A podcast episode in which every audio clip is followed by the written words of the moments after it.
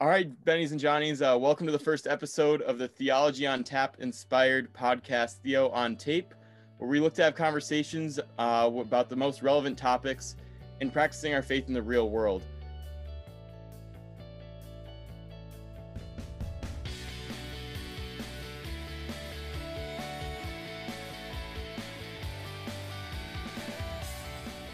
I am Logan Edwards, and I'm and I'm Rihanna Doyle and we are both student members of the SJU Faith Team. We're so glad you've tuned in, and today we have an awesome conversation planned with moral theologian Father Nicholas Becker, OSB, on voting with your moral conscience. In an election season that seems uh, so divisive and, for lack of a better term, pretty nasty, um, putting a vote forward that accurately represents one's moral values seems nearly impossible. Uh, so today, Father Becker will help us navigate the rather po- rocky political climate so we can vote morally and responsibly, uh, regardless of what your political affiliation is. Father Becker is an assistant professor of theology here at St. John's University, where he's also a member of the monastic community. He received his Bachelor of Arts from the University of Notre Dame, went to seminary at St. Meinrad School of Theology in Rockport, Indiana, and then completed his doctoral studies at Lateran University in Rome, Italy. He has done research within Catholic moral theology, making him more than capable of giving us good advice on this topic. So we'd like to thank you, Father Becker, uh, for being willing to have this discussion with us. Uh, so first, could you give us a little description of your field of research, specifically in moral theology, and what in particular uh, relates to exercising our right to vote? Sure, I, I, think I can do that. Thank you, Logan and Rihanna. I'm, I'm happy to be with you for the conversation this morning. That uh, I spoke on Theology on Tap, I think, a year ago. And I was also, there was a joint uh, Theology on Tap and Politics in a Pint in the 2016 election cycle. So I've given a version of this talk before, as it were. Uh, so to answer to your question, my field of study within uh, theological ethics or Christian ethics or moral theology, whatever you want to whatever you want to call it, really focuses on virtue ethics, which is an ethical approach which focuses not so much on the moral act, that is, you know, if I tell a lie, but rather how the moral act affects my character. What kind of person am I becoming if I tell a lie? And uh, in my doctoral dissertation, uh, I focused a great deal on the thought of John Henry Newman and uh, uh you know great you know 19th century figure uh, in the English Catholic Church, and uh, Stanley Hauerwas, a great 20th century kind of thinker, not directly in the Catholic tradition but strongly influenced by it in his thinking and conscience was a prominent theme in my doctoral dissertation. So, and whenever we talk about voting, we're talking about conscience. So, uh, uh, hopefully, I can speak to your questions in a semi informed way. Um, so, can you tell us a little bit about what it means um, when you mentioned conscience and how we use that when we're voting? Uh, sure. So, uh, conscience, I mean, I think a perhaps a poor notion of conscience is sometimes in moral debates, people play the conscience card. that is to say, that I, am following my conscience, and therefore what I'm doing must be okay. Uh, uh, and in the Catholic tradition, that's not really how conscience is understood. However, in the Catholic tradition, it must be said that conscience is essential. Conscience is that faculty of reason. It's a judgment of reason ultimately, though there is an intuitive feature to uh, conscience as well. It's the judgment of reason that helps me look at what I what I'm doing, what I did, or what I'm proposing to do, and to make a judgment about its moral quality. So if I'm following my conscience, if I'm considering, you know, lying to my uh, uh, lying to my students later today, I mean, I have to say, you know, is is this right? I mean, is this is this appropriate?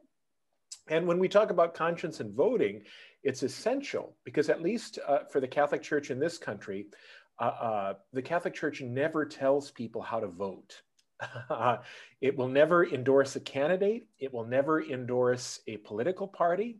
What it will do is it will give principles so that Catholics or any pe- person of goodwill really can form their conscience with care and then with an informed conscience make a prudential judgment as to how to how to vote. I, I, think in modern history we can probably say where there are spots in the world, mainly in the developing world in the last 50 years, where the Catholic Church has taken a more active role in elections, usually because the church is the most trusted party in that or that trusted group in that country. But in this country, we never ever do that that uh, no official representative of the church should ever endorse a candidate or a political party. We lift up principles that help people make informed decisions. So, kind of building off of that, um, talking about a voter building their conscience, are there any certain specific resources that people should consult when trying to develop a conscience that would before they vote? whether it's uh, educating themselves on candidates or issues? Well, funny you should ask because uh, uh, it usually happens both on the local level and on the national level. On the national level, every four years, the year before a presidential election, the United States Conference of Catholic Bishops will provide a document called Forming Consciences for Faithful Citizenship, a call to political responsibility. And I don't know if in the liner for the notes of your show, we can probably provide a link to that document if it would be helpful for people. Also, almost certainly, local bishops provide additional guidance that are appropriate for their state. So, Bishop, uh, the local bishop here in St. Cloud, Bishop Kettler, provided a wonderful letter just within the last week kind of helping the people of his diocese to uh, uh, kind of implement uh, uh, faithful citizenship. And it really, if you look at faithful citizenship, even a brief summary, it lifts up some of the key values that uh, Catholics and all people of goodwill should have in mind as they approach the ballot box. So, are there any automatic like disqualifiers for a candidate's stance on certain issues or certain issues that should be most influential in someone looking to vote morally? That's a great question. Uh, to, to the first set of questions, to the first question, if there are any disqualifying issues, to be honest, I would have to leave that to the sanctuary of the voter's conscience that she would have to make that decision if there's a candidate who embraces a position that she simply cannot, in good conscience, tolerate and vote for. What I can say, if you look at forming consciences for faithful citizenship, it does, in a particular way, lift up the life issues. And among the life issues, it does rather understandably give, give a certain preeminence to the issue of abortion simply because if you do not secure the right to life, there are, I mean, you can't really talk about any other rights. However, having said that, abortion is not the only life issue. That we're in the middle of a global pandemic, healthcare is certainly a critical issue. Uh, we've seen just in the last six months, America's original sin rear its ugly head yet again. Racism is certainly a life issue. Uh, the federal government has started to execute people again. The death penalty is certainly a life issue. And we have the perennial life issues care for the poor, care for the immigrant. Uh, abortion does take a certain preeminence among the life issues, but it is far from the only life issue. So, if somebody's looking to, um, you know, they want to act morally with all they have, are they obligated to vote if they don't think some a certain candidate fits all of their moral qualifications? Like, is it okay to just sit out for a certain election cycle, or are we obligated to vote? So I would say that there's a moral obligation to participate in the political process. And I would say that, I, I mean, I, am uncomfortable with the phrase there's a moral obligation to vote. Uh, uh, and the reason why I'm uncomfortable is normally I would say yes, but for example, we're in a global, let's say we're in a global pandemic right now. And let's say you're in a state where uh, mail in voting is not really a realistic possibility uh, and you're at high risk for the virus. I'm not necessarily going to say you're morally obliged to stand in line somewhere and or you're quarantined or isolated. I mean, I'm not necessarily going to say that you're in a position where you're morally obligated to vote. I would say no political party, at least in the United States, to be honest with you, I don't think there's a comfortable home for the Catholic voter because each party platform takes positions that the Catholic Church would have strong objections to. Uh, uh, uh, uh so voting always has to be a prudential judgment. What I would say to the person who asked the question you did that, look, I, I would like to vote none of the above, so I'd just like not to participate. Well, I would say a couple things. First of all, that it's not just the presidency you're voting for that uh, if you can't vote for either candidate, leave that space blank or write someone in who you are comfortable voting for. Uh, but there are all sorts of down ballot candidates and initiatives. So I would really encourage someone who asked the question you did that even if you're not comfortable with either major candidate, I don't think that excuses you from voting. If you've got great concerns for your safety, I think you can probably make an argument for dispensation from voting there. But uh, normally, you are obliged to vote. So, one final question today How do you feel called to continue your work in this strange time? And how would you call on CSB SJU students? So let me answer the second part first, because I'm so glad that in your introduction to the podcast, you mentioned what a mean, nasty political season we're in for various reasons.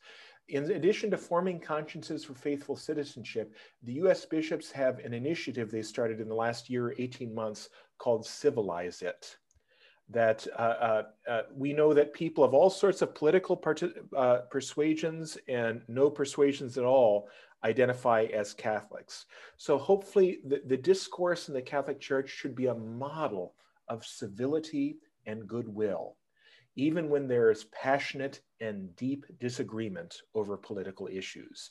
Again, I believe the initiative is called Civilize It.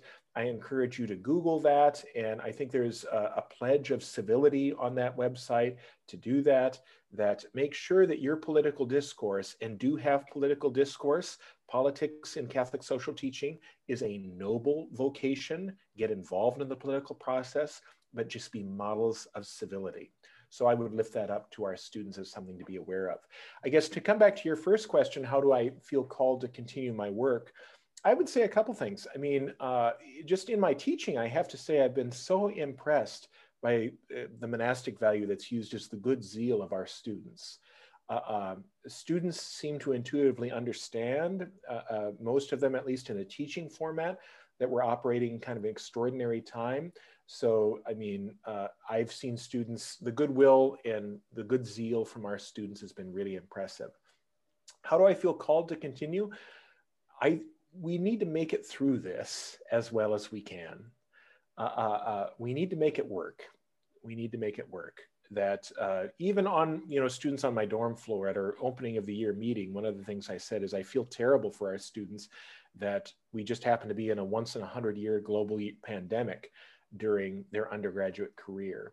I mean, we have stuff to, and that's just us, you know, with the people. This says nothing about the people who are deeply ill or people who are out of work or have really been affected by this directly. But we have to acknowledge to our students that there's real loss in their lives that this is happening. So we need to look out for, for each other. I am deeply concerned about the students who are feeling isolated and alone because of what social dis distancing requires. We need to make sure that no one is forgotten, uh, and we need to make sure that we get through this, that uh, we make it work. Uh, uh, it's very practical, but uh, I think it's the best thing we can do right now. We're going to have years to reflect on what this period in world history meant and how it changed our every aspect of our culture. But right now, let's just look after each other, especially the most vulnerable, and let's make it through. Awesome. Thank you so much, Father Becker, for have, taking time and talking with us. Um, we will we'll get those resources from you and send them in the description below so be sure to click on those uh, and inform your conscience if you want uh, before we get to election day uh, so these are going to be critical discernments that we uh, are have to go through in order to make a well-informed vote so thank you so much father becker for your guidance to our students and to our community you're very welcome vote thoughtfully everybody Thanks to all who tuned in to our first Theology on Tape conversation. We're excited for many more just like it. So keep following SJU Faith on Instagram and Facebook for more information on new episodes headed your way soon. Bye!